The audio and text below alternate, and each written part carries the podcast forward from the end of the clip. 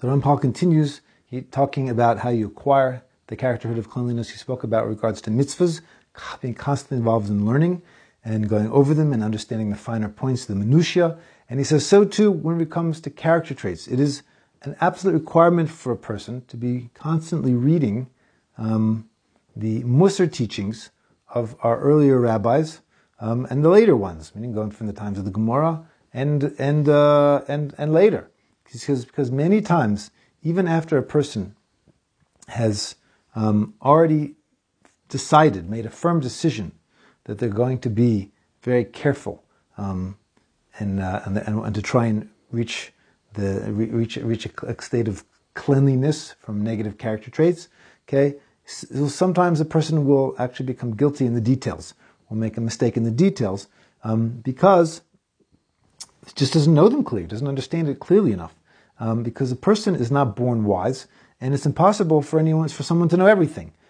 However, by reading these things, it really inspires a person, and arouses a person with regards to what they don't know, and they will reflect about um, what they hadn't understood originally, and even um, and even something which they they is not written explicitly in the books, is they can actually work it out by, by, reflecting about it and thinking about it, getting inspired by an idea, reading over it, thinking about it. It says because once a person's uh, interest is is is aroused, once a person is inspired, they become interested. They become they become um, they become focused on a certain idea.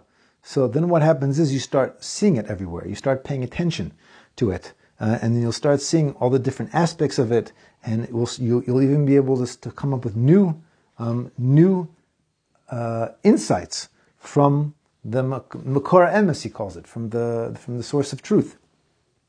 And he says the things which cause a person to lose this character trait of cleanliness are the same things which cause the person to lose zehirus, um, being being uh, careful, being watchful, being conscious, um, and and all the same things that we said back there. And on top of them, it's just a lack of um, under, of, of, of, knowledge of of a um, broad knowledge of the different mitzvahs and the different halachas and the different uh, you know principles of growth, like I've written already. And um, the sages have already said, "V'loy hama aretz chasid." It says in Pirkei Avos, an ignorant person cannot be a, cannot be a uh, a very righteous person. Okay, we don't we don't we don't hold um, Jews don't hold up someone who's ignorant as being being a positive thing. Okay, knowledge and understanding is the beginning of achieving righteousness, and someone who doesn't know, they can't do. You know, we have to, to achieve greatness, you have to do. Okay, Judaism is all about doing. Okay, and how do you know what to do? If you know what to do, if you have to know, you can't do it until you know it, and that's what it says in the Gemara. It says Talmud Bedel. So, the, so learning is the, is great because it brings a person to doing. Now, I just want to say that's the end of the chapter, and that's the end of that character trait um, of of of, um, of uh, nikias, cleanliness. But I do want to add that he does say, he does say here that you know in character traits. he said he, he, he says go read through Musar Svarim. Okay, read through the Svarim that we have. Uh, one of which is, is this sefer, by the way, of course, of, of personal growth.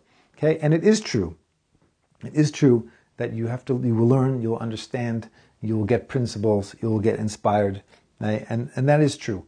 But I don't think that nowadays that that's enough.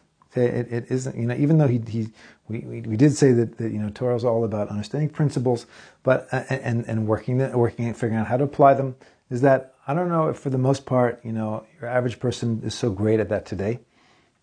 And therefore, it does take for us more. I think Musar Svarim, personal growth, um, books on personal growth, Jewish books on personal growth, are a very, very vital and important component. But people generally have a struggle to bring it down to a practical level um, just based on that. So I think it is important to get other, you know, to get some other techniques in terms of how to practice some help and how to practically apply some of these principles. Um, because like I said, he doesn't he doesn't give exercises. You know, he doesn't say do you know step one do this, step two do that. He teaches principles. So okay, that's uh, so. But so just to be aware of that, even though he is saying that, is that for us nowadays is that it, it seems like it's going to be it's going to be rare is the person who's going to be able to simply take the principles and on the principles alone figure out how to become the perfected person. Is that they're probably going to need more guidance, um, you know, more guidance than just on the level of principle in terms of what they're practically going to have to do.